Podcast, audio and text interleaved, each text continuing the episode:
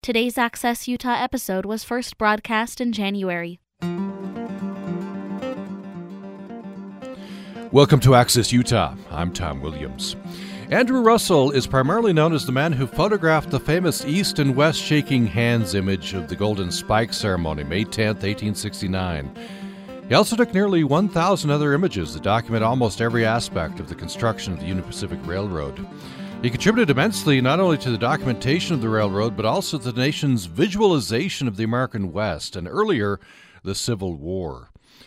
Uh, Daniel Davis is a photograph curator and associate librarian at Utah State University Special Collections and Archives. He's author of the book Across the Continent, the Union Pacific Photographs of Andrew J. Russell. It's out from University of Utah Press, and uh, Daniel Davis joins me in studio. Welcome to the program. Thanks for having me, Tom. I should say welcome back. Yeah, we, talked about the Bear Lake Monster. I think we were uh, recalling. Yes, I think last that was time that was a while ago, though. Yeah. yeah. I'm much uh, older and wiser now. So. and that was interesting discussion. It's always yeah. always fun to talk about that. Uh, we are talking about uh, the American West and the railroad. Very interesting uh, uh, discussion, uh, I'm sure today. So, how did you get interested in Andrew Russell? Well, um, I was sort of looking for a Western uh, photograph photographer to write about, and so um, at that point, I was at the University of Wyoming, and I had heard about AJ Russell and and a lot of the photographs he took in southern Wyoming of the railroad towns that were being built in 1868 and 1869, and of course the famous Champagne photo of uh, East and West shaking hands uh, at Promontory Point. And um, and I started looking more into it and realized no one had written a book about Russell, and so I sort of thought, well, why not me? and in 2010, I took a, a summer sabbatical and um, actually traveled from all the way from um, Omaha to Promontory Point and rephotographed a lot of his images. And at that point, I thought I was going to do an exhibit and um, I that sort of morphed into this book. You know that I was working with John Alley, who was then at USU Press, and he encouraged me. He said, "You know, you should write a book about this." And so, you know, it took ten years, but or about eight years, and and here it is. Uh, so you uh, you open the book uh, with your experience retracing one of, uh, retaking one of his photographs. Yeah.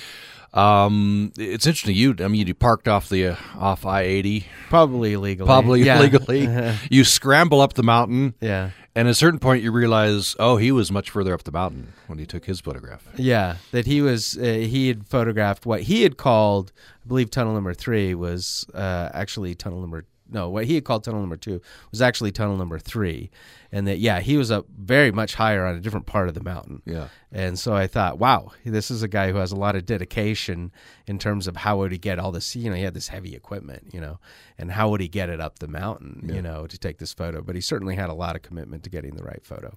So tell me about the equipment and yeah. and, and the kind of photographs that he was taking at the time. Yeah, so. Um, one of the big, you know, in the history of photography, there's various innovations, right, and things that change. And you and I have lived through uh, the change from uh, film to digital.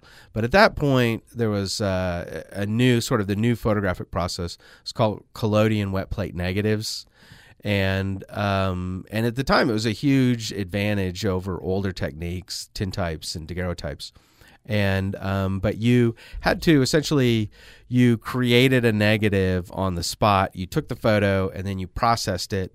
And then um, all within about an hour. And so that's wet plate collodion negative. And so you had a, a, a dark room with you at the time which we think of as boy that's a lot of work. He had a, he had a little wagon and on the back of it he had um, his his darkroom was set up in this wagon, and so he did everything in the dark. So he had to memorize where it was. But what what that allowed people to do is much better for outdoor photography because before that it was mostly studio photography, and so he could do outdoor photography. But the main thing is that once he created that negative, now he could make as many prints as he wanted, right? He could make thousands or theoretically unlimited. And that gave him, you know, once you have, you know, you have a market, people want to see images of the West, and now you have a technology in which you can reproduce it and sell it, you know, and make money. Mm. from that. And so again, that seems very, you know, at, at the time, um, uh, another photographer named William Henry Jackson talked about taking, I think, 10 photos in one day is a good day. That's with bright sunshine, with good water, good chemicals. And so it's very different from today. You know, you just whip out your camera and your phone and take a photo. Back then, you had to really think about it, right? Uh, so uh, when you say the, uh, dark, he had to do this in the dark. Did he have to wait till till nighttime to? Oh no! So, So, he had or was um, it dark in his wagon? Yeah, I mean, if you think of, he sort of had a shelf in the back of his wagon, and then he had this big dark drape that he put over it, and so he would he would get in there and he put you know this drape around him, almost like a blanket around him, and then he had this specialized sort of cabinet, I guess you'd call it, with all his chemicals and his bottles and everything that he needed in there, and so he had just had so much experience that you memorize where everything is, and you do it all in the dark. Interesting, yeah. But uh, it, uh, like you say, it was. Uh, Quite the process, uh, you know. Yeah. Heavy tripod, heavy equipment. He's lugging it all over the place. Has to have his wagon nearby. Yeah, to to exactly. to, uh, to to develop photographs and, and water. You got to have water. Yeah, you had to re- clean distilled water was really important in the process. And he writes about he went up to the High Uintas area in uh, I believe August of uh, 1869, and he loved that kind of high mountain water because it was so clean. Right? Yeah. He thought that was great. Uh, so this was in the, the golden age of Yeah. uh, f- uh, photography of the West, right? Uh, and part of that is there's a great appetite, Yeah. for these images. Well, yeah, and and what I you know, and part of it's a, a little bit of maybe a generational thing that you know you and I grew up with, with these sort of I did I'm guessing you did with these westerns like Bonanza and Gunsmoke and Wild Wild West and and uh, I, I grew up watching those. And that you know there's always kind of been this visual component of the West whether that's painting whether that's photography whether that's westerns or illustrations in magazines. And so this is part of a long tradition of this kind of uh, to see the West as you know the idea is to see its history and to understand its history is to see visuals of the West. And so um, it, as you know the railroads being built and after the civil war and, and in the civil war people after the civil war people started to really look at the west and with this idea you know we can settle this area and so um, they are um, taking advantage of that interest in the West, and um, and then now they have this new technology, which you talked about, the collodion wet plate negatives. They're taking advantage of interest, and now they're selling. Right, they have a market, and they can sell these things, and and make money. Right. So what was uh, there? There was a stereotype of the West. There's images in the minds of people in the West that's been cultivated. Um, that the railroads were trying to dispel, right? Trying to counteract. Yeah, and um, in some of my subsequent research that I've done uh, has been sort of interesting. I looked at popular perceptions of the West, and in different uh, magazines and uh, by authors. You know, if you've ever read *Roughing It* by Mark Twain, which which is is to me is the most interesting Western travelogue written, the most entertaining, is that uh, he calls it the land of the coyote and the raven, uh, but another word for utter desolation. and so, um, and even Dickens wrote about the West. He wrote a short story about the West in Harper's Weekly, and um, in which uh, there's an E- a Western Englishman who's living in San Francisco. It's a complicated story, right? Dickens is very complicated, but but essentially he has to travel um, east from San Francisco to get to New York City before this other man does, and he's terrified at the idea of going into the West. One of the things that was always sort of a general shorthand for the West, uh, you know, it was filled with wild beasts and savages, end quote, you know, and so yeah, there was really a lot of negative ideas, negative stereotypes, and sometimes they were stereotypes. I mean, it was a very dry climate. And um, the railroads were very much interested in dispelling that, right? Because of course they're they're um, they want commerce, they want industry, they want people to settle in the West. They're big landholders, and so um, Russell and, and other Western photographers mostly are, are trying to promote a much more sort of uh, friendly vision of the West. That this is uh, a West filled with people. It has a railroad, and um, this is not this forbidding, you know, godforsaken land, right? That we are in right now, you know, Utah. Uh, so, uh, tell us about some of those photographs that, that did this as well. One one that stood out to me that you talk about is um, uh, irrigated fields. Yeah. The, the Mormon settlers with a little irrigation. I guess the subtext is you too can come out and farm. Yeah, and um, yeah, the the idea, you know, the Great American Desert, and this idea of you know a very uh, sort of inhospitable place, and so so Russell is taking um, photographs of of you know things that may seem kind of mundane, but irrigated fields in Utah. But at the time, you know, that was sort of a big deal. That you know, oh, you can irrigate, you know, and you can raise crops. And so, I, in and in fact, one of the things Russell did is he wrote a series of letters back to his hometown newspaper, the Nunda News, and which is a little town in, in where he grew up in, in upstate New York. And so he talks about you know um, the the the Mormon farmers and how well they've done in irrigation. And it's funny he doesn't give the, any credit to them as you know cooperative ventures and working together. It's more like, well, this is easy to do. Anybody could do this. right. Uh, simplifying. Yes. Yeah. Uh, you talk in the book about how, uh, you know, just a simple photographs of Salt Lake City would be reassuring, would would counteract to this idea of the, the Mormons are a, a you know kind of a weird, dangerous Yeah. cold out here, but their city is quite modern. Yeah, yeah, it is quite modern at the time, and and so I mean, if you think about it, at that point, so they're starting from Omaha, Nebraska, really between a little bit into Nebraska and all the way to Sacramento or to you know the Reno area. There's really n- n- very very few settlements, you know, in terms of Anglo settlements. There's a few forts, and so this idea of having this big city in the middle of this um, was very reassuring to people, and um, and so with sort of modern amenities, again, that hey, look, the Mormons did this, a lot of people could do this, and so again, sort of encouraging that idea of, of the West isn't this sort of vast and inhospitable place, that this is a place that people come out and they they raise crops and they grow cities, and and you can do it too, you know. Yeah. Uh, let's take a break. When we come back, uh, more with uh, Daniel Davis. Uh, Daniel Davis's book is Across the Continent: The Union Pacific Photographs of Andrew Russell. Um, as we go along, I want to talk about um, uh, again how these uh, photographs were viewed, what the effects were, what the purposes uh, were, and you talk about uh, Daniel Davis about how uh, about how people view these images, Yeah. and so you, you try to get in the heads of the people back east who are viewing these images at the, at the time. Uh, I want to talk a little bit about. You give us some examples in one of the chapters of some famous photographs from our time and Yeah. how we view view those. So we'll get into talking about those, um, and Andrew Russell himself. Uh, we'll have more following this break. Programming on Utah Public Radio is made possible in part by our members and the Southern Utah Wilderness Alliance, a nonprofit organization dedicated to protecting Utah's Red Rock wilderness lands.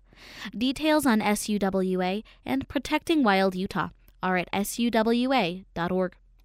Utah Public Radio hopes you will join us in thanking our sponsors, the many businesses we rely on for their continued support of our mission to provide thoughtful and informative programming, especially in uncertain times.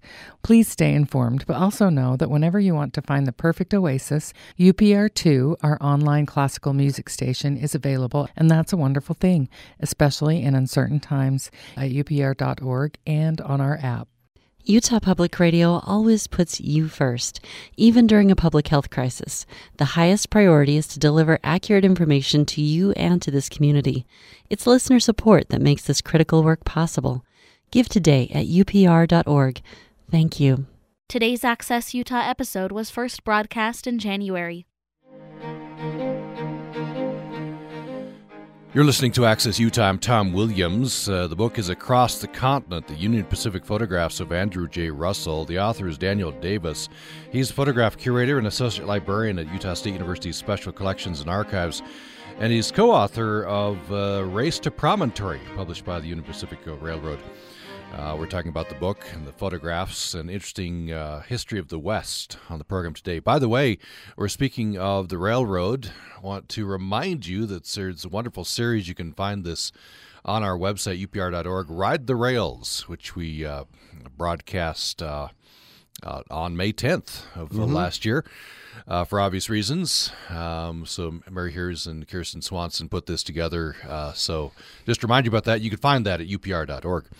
Uh, so the, the the your book Race to Promontory. Tell Yes. me, tell me a little bit about that. Yeah, sure. Uh, Glenn Willumson and Ken Burns. Is this the Ken Burns? Yeah, and and his name is first and in bigger font, but, yeah. uh, the, than mine. But the the Union Pacific, um, obviously the sesquicentennial last year was a you know is, is sort of a big deal for them, and and so they um, wanted uh, different authors to talk about different aspects of the railroad and photographs of the railroad and what those meant. And so I was approached by Patricia LaBounty at uh, the Union Pacific Museum and. Um, uh, you know, to write a little piece about Russell, and and so absolutely I did, and and it's sort of a commemorative book. Um, you can't, as far as I know, I looked it up on Amazon, and and you can't uh, buy it on Amazon. It's just an internal publication, and so if you wanted a copy, you actually have to contact the Union Pacific Museum to buy a copy, and perhaps they're sold out. I think they made like three thousand copies of that. Okay, so that uh, maybe somebody has a copy out there. Interesting, and and associate. We we're able to drop uh, Ken Burns' name there. That's Yeah, yeah. That- that's good. always fun. Yeah, Yeah. yeah. People ask if I if I talked to him when we did this, and I said, unfortunately, not. I didn't. I was Yeah. one of the authors on this book. your name's associated with him at least. On the- Yeah, yeah. on the sort of there you go. peripherally. Yeah. Um, I, I want to ask you about this. You chose a quote to beginning of chapter one. This is Martha Sandweiss. Photographs are primary source documents that can be encountered both in history and through history. Yeah. So um, Martha Sandweiss is sort of my academic hero. Um, I've I've read everything she's she's written, and uh, a lot of her kind of theory. Uh, I've taken her theory and and implemented in the book. Perhaps uh, not really well. I, I'm not sure, uh, but you know, I, I think there's this. I you know, there's two things with photographs, and and one of them is the way that you as a viewer react to the photograph but then there's also how did the people at that time you know and and what was the importance of that photo in history and so obviously the um the champagne photograph uh, the famous photograph uh, was very important that became a symbol in the minds of somebody in 1869 for the unification of the west and you think about it so we go through this horrible civil war and um, that almost tears apart the nation. People are looking, how do we unite the country? And so um, that photograph becomes a symbol not only for Western expansion, but also for unifying the West with the East, right? And and that the West or the United States is not necessarily a country divided north and south, but a country united east and west. And so there's a lot of other examples of that that I use in the book as well. Is that how um, how do we view a photograph in ours in, in our visual universe that we have in the associations we have versus what did somebody in 1869 what did the, the famous photo of Iwo Jima you know uh, of uh, the flag raising at Iwo Jima you know for people that is that is victory in World War II and so there's a lot of other examples of that west as well. You know one of the things I want to do is to get people to think about kind of their own visual universe. And what do what do photographs mean to you? What do visual images mean to you how do they shape your understanding of the world right We'll put, we'll put that on pause. We do have a caller, so I'll alert you to put on your headphones, uh, Dana Davis. And uh, uh, Denny Davies in Cedar City has called us. Uh, welcome to the program. Good morning, Tom. Good morning. How are you doing? Hey, um, we're not getting any of the snow that you people up there are, but we're enjoying the bright sunshine and um, beautiful southern Utah right now. Well, yeah, bright. I could use some bright sunshine. I wish I was there. yeah I'll try and share some with you. Okay, sounds good. Th- did you have a, a question or comment? Uh, my comment has to do with the nomenclature attributed to the the exact spot where the Transcontinental Railroad was completed. And if I heard your guest correctly, I think he referred to it as Promontory Point. oh whoops And Promontory Point is actually a physical location south of the summit by about, oh, 10, 12 miles. And it's the point where the Union Pacific uh, tracks now cross the north arm of the Great Salt Lake on a, on a causeway. And so this, this concept of um, promontory uh, summit, promontory station, promontory uh, mountains, promontory uh, point, um, they're not all the same. And I just call attention to that because that's probably one of the most misunderstood or misconstrued locations of this whole story of the Transcontinental Railroad. Uh, and then I believe you were you were you superintendent out at Golden Spike? I was. I was Yeah. there for four and a half years. Yeah, Loved it. yeah. Uh, so you you you know you know a lot of this history. Correct. Uh huh. Yeah. Well, well, thanks for that uh, clarification. Uh, a- anything you want to say about uh, about this? Um, you know, we had the the big anniversary last year. Um, it- It was uh, an event that I wished I had been able to make, but yeah. As you know, that wasn't possible at the time. Right. Right. Exactly. Well, thank you. Thank you for that clarification, and and, and uh, And I appreciate look that. forward to the book. So thank you very much, Mr. Davis. Oh, okay. Thank you. I, I can't get away with anything, can Yeah. I, Tom? You got some sharp listeners out there. That's I- right. you know, it's funny how that he's absolutely right. It's Promontory Summit, and that how Promontory Point just kind of becomes. You hear that, and then in the moment.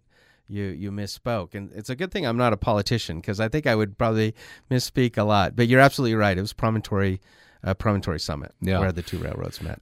Oh, thanks, Denny. Uh, glad you have the sunshine there.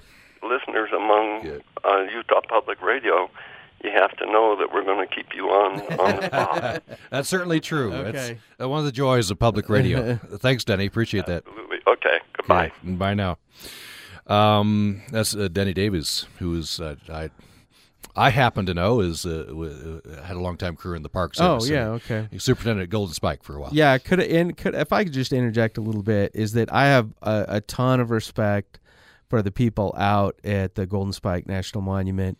We did an exhibit, uh, um, a world transformed, that was in the Utah State Capitol, and um, then here in the library, and then at Southern Utah Museum of Art, and they were so easy to work with and so accommodating and you know they really are are trying to do their best out there and, and they just I, I just can't say enough of good things about the employees out at the National Park Service. They were really really easy to work with and and uh, I really owe them a, a debt of gratitude for the the work they do. I want to have you uh, pick up your line of thought about how people uh, view photographs. What it, Yeah. what the what the, photo, the photographs mean. So you were Yeah. talking about, of course, the iconic champagne Yeah. uh, photo. We talked about uh, you know Iwo Jima. In the book, you have the the famous migrant mother yeah, yeah. uh, photograph, a famous photograph of the the napalm girl Yeah. from Vietnam. Yeah. Uh, I wonder yeah. if you'd talk a little bit more about how how we receive these images, Yeah. what, what they come to mean. Uh, you, you know, some of these uh, break through and and become icons yeah, culturally. exactly. That these these become symbols for something larger, and um, you know, the uh, Migrant Mother by Dorothea Lange. For a lot of people, that sort of symbolizes the Depression. You know, in their mind, this is the Depression. Raising the flag at Iwo Jima, that is victory, and um, Napalm Girl, um, that is kind of the horrors of war, and and it was used in a lot of anti-Vietnam protests and things like that. And so, you know, I think we live in a little bit of a different time in that in that we have so many images coming at us and a lot of moving pictures. But you know, if you if you recall back. Um, the photo of the the small boy refugee who died Yes, was in the right. you know that those a photo you know makes an emotional connection with us and so you know it's something to hear a story and um, and I, I'm saying this on radio as I realize as I'm saying this, but but there's something about seeing that photo and making that emotional connection and between that, and it makes it so much more real to that. And so you know, different images over time have meant different things. I think you know the symbol of the East and West coming together um, at Promontory Summit. There, I got it right. And um, that photo, you know, is one of the, the there's issues with that photo. That that photo is not a complete record of, of everything that went into the Transcontinental Railroad, and there's no Chinese workers in that. It's hard to say. I think some of the workers were probably some of the Irish workers were probably there, but that's been pointed out. You know, there's no Chinese workers there, and again, that's as a symbol. Every symbol has uh, uh, strengths and weaknesses, and and obviously it amplifies certain things, but then others it doesn't tell the complete story. And I think one of the things is when you look at the entirety of Russell's work, right? Uh, over 1,200 photographs taken. That starts to give you a bigger, you know, a, a better picture of the entire railroad and tells a more complete story of the Transcontinental Railroad. Right. Um, and various photographers had uh, different interests. You, you were telling me before we went on the air, Yeah. I think that uh, you know, Russell photographed the people. That's what he was interested in. Yeah.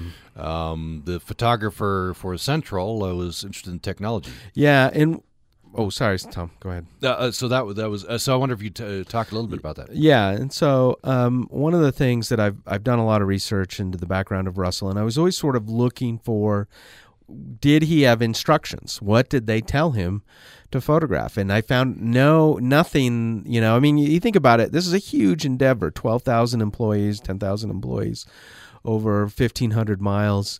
You know, it was a very complicated. And so he's one person in this in this huge machine that's doing this. And so I never found any instructions. I, it was interesting though. He talked to um, Thomas J. Durant, who's the vice president who hired him, probably.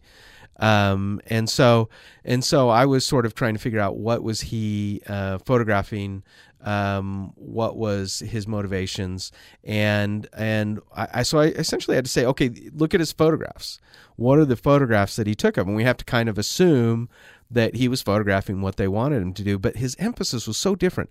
Uh, Alfred Hart, um, who was the photographer for the Central Pacific, and he mostly looked at the the railroad as this technology, and they talked a lot about that time, the the twin sort of technology uh, uh, miracles of the time, the railroad and photography, and so there was this connection in, in the minds of the two. But so so Alfred Hart looks at the technology, the technology of the Central Pacific as it sort of defeats, you know, that was used a lot, the Sierra Nevada mountains. And so um, he doesn't really focus on people. There are very few photographs of groups of people, but time and time again, Russell photographed people and people working, people in front of railroads, people, uh, excursion groups who would come out to the West. And that idea really fascinated me. Why did he, you know, why did he do that? Uh, uh, so why did he do that? Let me- Thank you. Tom. I set you up there uh, for that. Okay. Well, and, and my theory is that um, Russell was. I think there's two things. One is that every sort of reference I've come across him, and some were pretty cryptic, is that he was a very likable guy. And and in fact, I think uh, in in William Henry Jackson's journal, they spent a toge- day together talking about photography and chemicals. I think he says I found him a likable, affable fellow. And there's a diary um, that I that I looked at from a friend of his, um, uh, C.S. Smith, um, on the, the railroad, and and they they went they did a lot of things together. You just get the sense this is a likable guy, and um, he just liked people. So I think there's that aspect. I think there's the aspect of you know the West instead of this as as Twain called it, the land of the coyote and the raven but of a land of people. You know that the West is is a place where people go, sort of almost this human landscape. You come out west and and you see that. Um, and then I think also there's a s- kind of a subtle thing, you know, that in 1869, when you looked at a photo, um, you know, most people didn't think in terms of the workers on a project. And so that was sort of not, you know, for a lot of people, that wasn't really, who built this wasn't really all that important, you know, and so it was the product that they built. And so to show the people who did it was very different at that time. And especially because they were they were Irish, and um, and so I think he is also telling us, you know, these are the people who built this thing, and that this thing is more than just the technology, more than just the finances, more than just the politics that went into it. Um, it it's about you know the people who built this thing, and that's again that's a theory because I, I don't know if that's the way he thought, but but that's what I've speculated. Uh, so he previously, as many of these photographers had, I think they'd they'd photographed the Civil War. Yeah, and um, the the Civil War was one of those things that people really wanted to see images of early on. There was so much interest, right, in this, and who were the generals on both sides, and what were the battles like. And so a lot of photographers took advantage of that that interest in the war. But what's interesting about Russell is he was the only he one he learned photography in the Civil War, right? He did wasn't a photographer before that. Um, but he was the only commissioned officer whose duty was photography, and so he photographed with the Union, uh, the Railroad Construction Corps, and so he—that's kind of his laboratory. That's where he figured this out, this new medium. He had the same darkroom wagon. He had the same uh, cameras that he had in the Civil War as he did out out west. So it's really sort of he's learning his craft, and then um, and then he takes that and he uses it. And um, there were others as as well. Um, who did that? Timothy O'Sullivan and William Gardner, who who did the same thing. They were photographing in the Civil War, and then they came out west, mm-hmm. and then photographed out west. Right. Mm-hmm. If you just joined us, uh, we're talking with uh, Daniel Davis. He is ph- photograph curator and associate librarian of Utah State University Special Collections and Archives. He's author of the book Across the Continent, the Union Pacific Photographs of Andrew J. Russell. You're welcome to join the conversation. Denny Davies uh, called 800 826 1495. You can do the same, 800 826 1495, or you can email us to upraccess at gmail.com, upraccess at uh, gmail.com. So you, you said uh, people were intensely interested in photographs of Civil War early on. Did that yeah. change? Yeah, as um, as the Civil War dragged on, um, and as you know, it's sort of one. I think it became a little bit of old news, but I think as sort of the horror of what was happening and the death and the destruction um, became more and more evident, uh, photography just sort of you know, people didn't necessarily want to see images of this. And when I say this, I mean, you think about the technology at the time. So Russell isn't actually shooting battle photographs, right? He's shooting, you know, right before the battle and right after the battle and showing a lot of the dead bodies. And so, as um, it's interesting, at the end of the war, um, uh, there were some uh, Gardner and Timothy O'Sullivan did these beautiful well, beautiful and ter- terrifying books of the Civil War, and um, with these large format images and and very you know expensive. But they didn't really find a market because by then people are like, you know what, we're done with this. We just want to move on and be done with this. And that's partly why the West sort of becomes then the expansion into the West and the building of the railroad become kind of the new big story, mm-hmm. right? Mm-hmm. And and so people quickly kind of moved on from that. So the, the, these would have been many of the same photographers. They're the ones who had the skills. They would have yeah. photographed the Civil War. Now they're out in the West. Um, do you think the the war had an effect on how they were photographing the West? Well, I think it, I mean in terms of that they learned how to do outdoor photography. Even that concept, you know, you, you got to remember that this all sort of started the idea of, of, of what is photography. The, the even the concept of taking photographs outdoors. That photographs used to be just studio shot. You went to a studio, you put on your best clothes, and you had a portrait taken, and then you left, and then you had a little tintype, you know, those little cases. Um, so the idea of being outdoors and taking photographs of that. I think also the idea of newsworthy events we want to see images of this. There was a lot of talk. It's interesting. A lot of talk of of photographs are uh, is the best medium, better than art. You know, than an artist, they're not completely accurate, but the photograph is is completely accurate, and and so people really wanted to see you know the photographs of the West, even no matter how seemingly mundane, and so because that was the most accurate medium that they mm. could view the West through.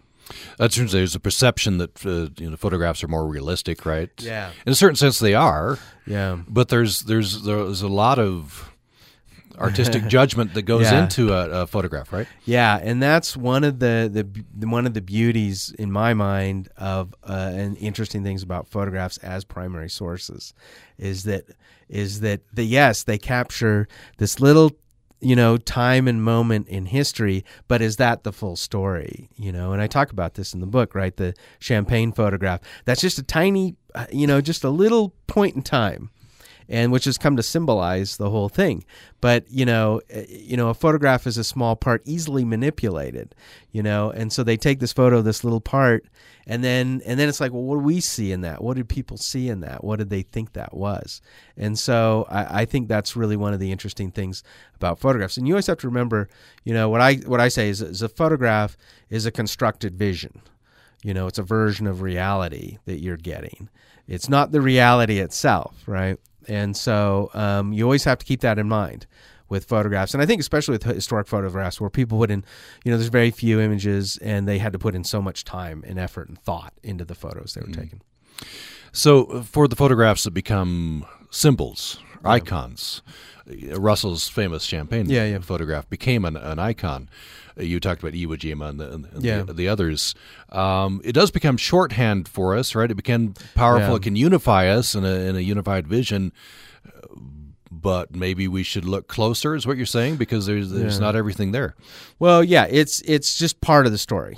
And and and I think you have to remember that. It's part of the story that can be easily manipulated. And so I think the more we kind of think about the images in our lives and the images we see on TV and on the internet, I guess people don't watch TV anymore. There's the things you mostly see on the internet or on YouTube. You know, um, how are those images being manipulated? Are they being manipulated to get you to buy yogurt? You know, or are they manipulated to get you to sympathize with somebody? You know, and it's not necessarily bad. It's just the way it is. You know, that's just sort of the nature of visual. And so I, you know, yeah, I, I urge people through the book and just you know students at USU is to take a closer look and to take a more critical eye to the images. What's the story behind the image?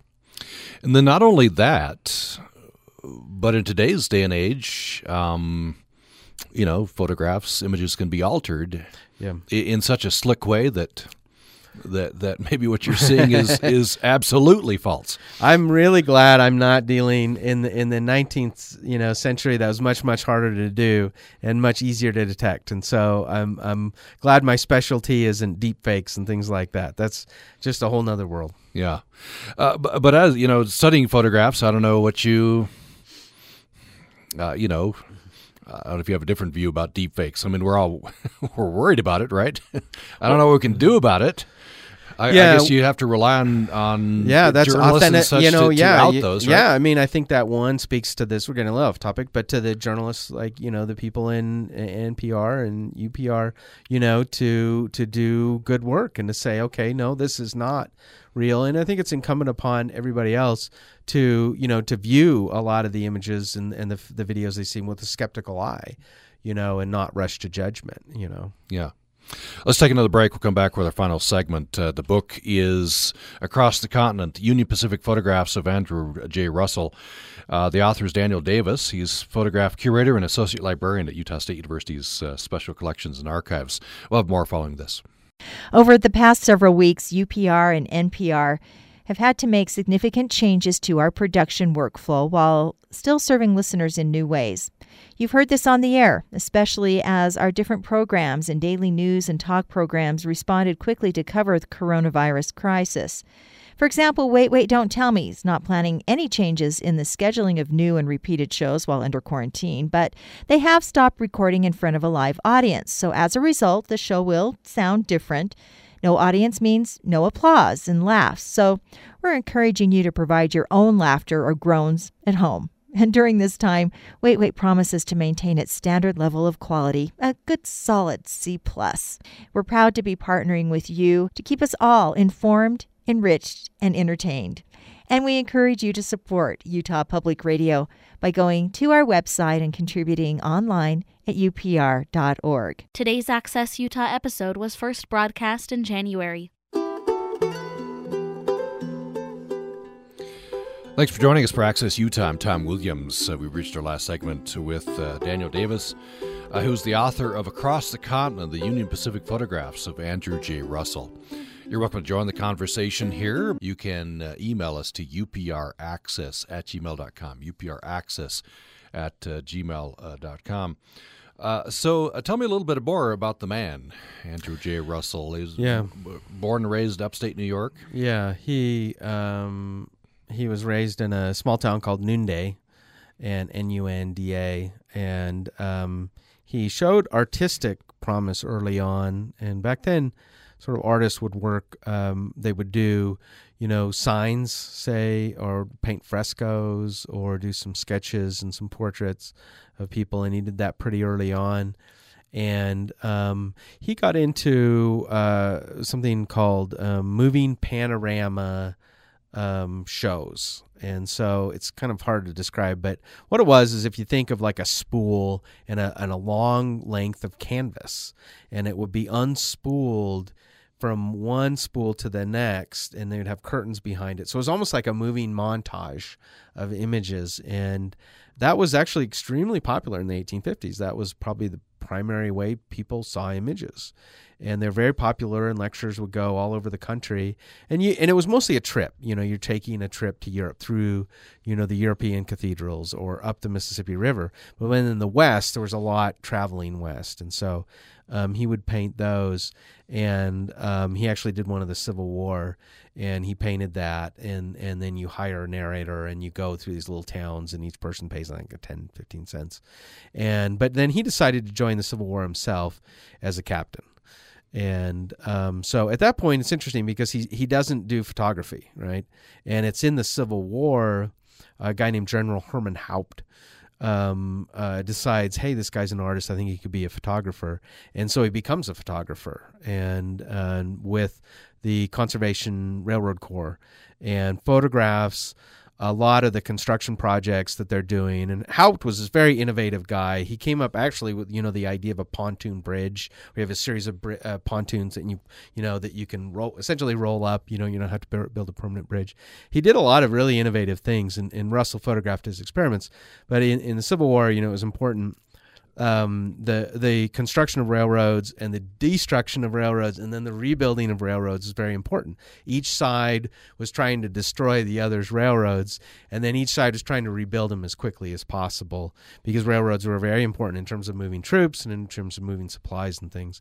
And so he photographed a lot of Haupt came up with these really innovative techniques in terms of putting the railroads back together after they've been destroyed. And so he essentially created illustrated manuals and then he got done with that, and then uh, just photographed a lot of uh, different scenes. Uh, as we talked about this earlier, not not the battle scenes, but before and after, and armaments and fortifications, and some of the generals and things like that.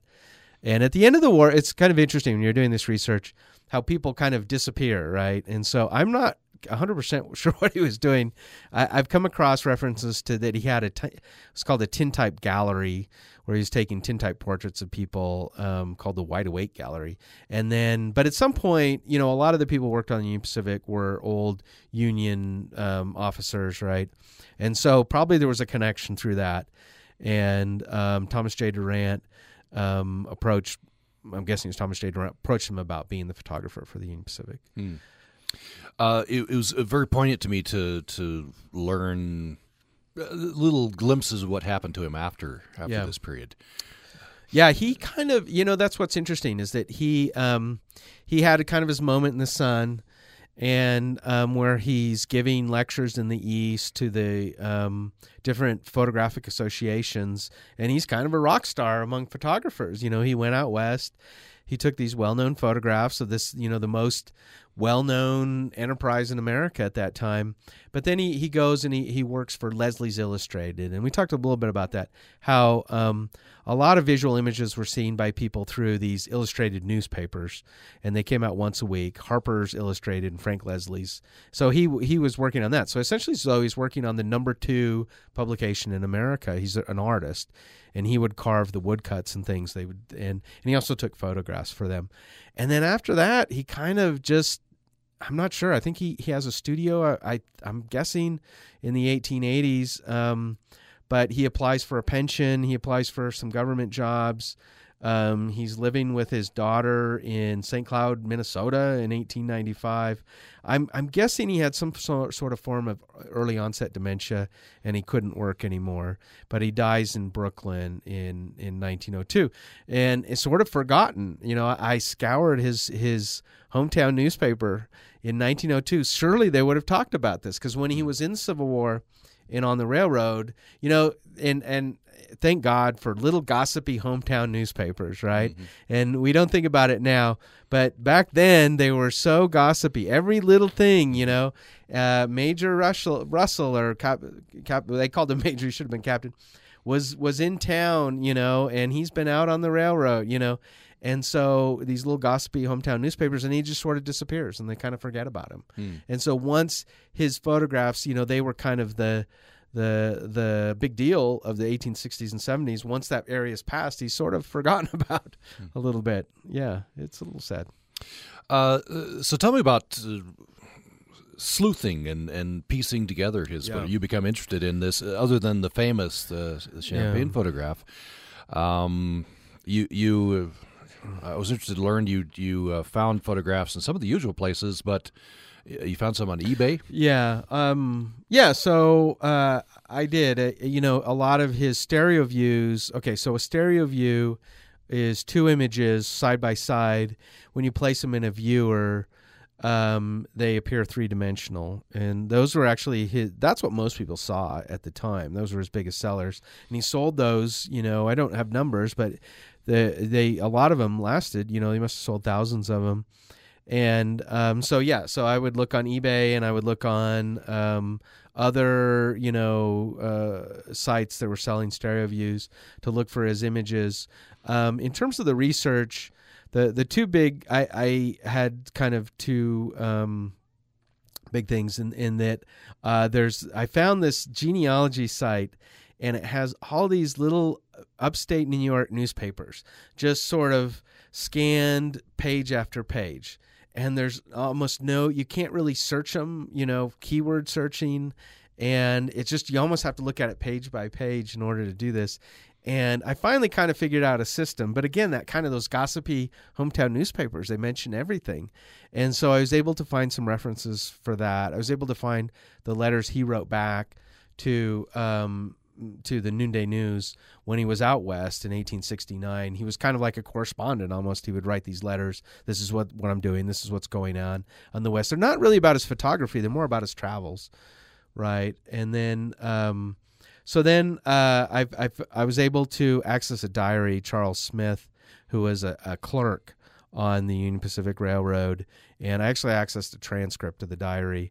And he and Russell became business partners, and as well they they were, um, I think they were friends. They were business partners. They bunked up together, and so Smith talks a lot about Russell. So was able to trace a lot of where he was at certain points, but also to trace where he was based on the photograph itself. If there was something in the photograph um, that could help me narrow it down. You know, he had to have been here, you know, at this point of time or around this time to kind of use all those sources to create, recreate this narrative of what he did during those two years on the railroad. What, what do you think it means? I mean, you- you've pieced this together. What, what does it mean to you to to have pieced his as much as you could? Well, I mean, it's a lot of fun. Yeah, yeah. Uh, beyond it being kind of this sleuth and kind of research, I, I think most people enjoy research. Um, it, it, maybe even a little more than well, definitely more than writing. That's kind of the fun part, I think, of a research project. Um, I think a, a large part of this, and a lot of this we did in the Sesquicentennial, is kind of piecing together the story of these people in the photos. We don't know who they are. Who are the individuals who labored on the railroad and, and built it together? And I appreciate some of the work that UPR did on that and other different uh, genealogy associations in terms of trying to tell that story of these are the people who worked on it. And there's surprisingly little about the people. And as a photo curator, that's part of my job, putting names to faces. You know, who are the people in the photographs, and and um and and I, it's hard to do for a lot of that. But I do think, in terms of recreating the life of one person, one employee of the Union Pacific, you know, that was kind of where I got the satisfaction of this is to retell his story. How he was one guy who came out here you know, he didn't come out, you know, he wasn't a conqueror. He wasn't trying to build a financial empire. He was just trying to do his job and make sense of what he saw. And then he went back, and that's a lot of the stories of the people who worked on it. They came out, they did their job. It was brutal labor. I mean, brutal labor. Lots of people died, and then they they kind of disappear. And so to try to, I think that's kind of the labor of the next you know few years is to try and put all that together a little bit. Hmm. Uh, so you, you're working on that, and I guess others I, are. I should have, yeah, are? I should have clarified uh, other people, Other- other people's labor, I've kind yeah. of moved on to new Yeah. projects, but Yeah. but I do think that part of the Sesquicentennial, a lot of that with the Chinese Railroad Workers Association, with the Iberian Society, and with some of the stories that came out of that, I think you know there's some some rich areas where people can go in and start to start to do that. Hmm. The the uh, uh, historian Ryan Dearinger out of Eastern Oregon University um, has been working on. There's a book called The Filth of Progress, and he's been working on some of that. And I Mhm. think he he'll tell the story better than I would. yeah. Interesting to see, and that has been uh, wonderful to, to see the those stories come out. Yeah, uh, during the exactly. centennial and, and after. I just have a couple of minutes left, and I want to end on uh, this interesting concept that you've thought a lot about. You write in the book how people view images, and as, as a curator, you you you know you put together ex- exhibits, you put together collections, you Yeah. maintain collections, you think a lot about this. I want to bring this uh, forward. Um, first of all, just personally, do you when when you when you go out just on vacation, you're snapping a selfie. D- does that color how you view view that, or how you're going to Well, compose I- that image? Uh, I mean, in terms of in terms of that, this image is something that means something to me. Mm. You know, but it wouldn't necessarily mean something to you, Tom, or to to a listener. It would be something that's very personal to me, and to kind of realize that this is sort of part of my story. Yeah, What I put, yeah, from that. But in terms of a broader view of not not so much. Yeah. I'm just one person. Um, I guess we'll continue. We'll always continue. Um, you know, as cultures to have these iconic images Yeah. uh, come around, and and it I guess it just it just depends. The, the certain photographer, just luck of the draw, and then he or she happens to be there, uh, and, what's important to people. But but I assume these will always be be coming around these iconic images. Yeah, I mean that's that's kind of the great thing is that the story's never really finished, right? Because there's a couple aspects of that is that yeah, there's new there's always things happening, new things that mean something. There'll be new images of that. Um, but then there's our reinterpretation, right? What do we see? And that's a valid, you know, I mean, it's a it's it's it's valid to say, okay, what did somebody in 1869 see? But it's also valid to say, what did I what do I see? What is my reaction? To this photo. And this that's going to be somebody that i'm going to have that different than somebody who my daughter who's 12 um, and 50 years from now somebody else will have a different interpretation of that. So sort of the never ending story right? Sort of constant new reinterpretations of that Yeah. but it's that conversation right? Yeah. it's that it's that looking at that and thinking about it critically and sort of taking that critical eye and and, and sort of thinking about that. I think that's the key part of it Well, it's a good place to end the conversation. We're out of time anyway, so uh, th- thank you. Across the continent, the Union Pacific photographs of Andrew J. Russell is the book's out from University of Utah Press. And Daniel Davis is the author. He's the photograph curator and associate librarian of Utah State University Special Collections and Archives. Thanks so much for coming in. thanks for having me And thanks for listening to Access Utah.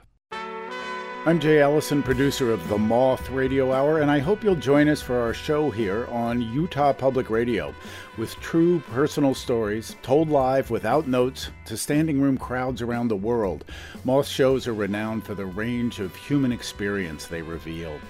That's The Moth Radio Hour, Saturday evening at 6, right here on Utah Public Radio. Cache Arts and Utah Public Radio announcing The Moth is coming to Cache Valley this fall. Heard on UPR Saturdays at 6 p.m., the popular storytelling program will perform a live Moth main stage show October 22nd at the Ellen Eccles Theater in Logan. Moth storytellers stand alone under a spotlight with only a microphone and a room full of strangers. For fans of the program and anyone interested in excellent and true stories, you won't want to miss this show. Tickets and more information coming this summer at cachearts.org.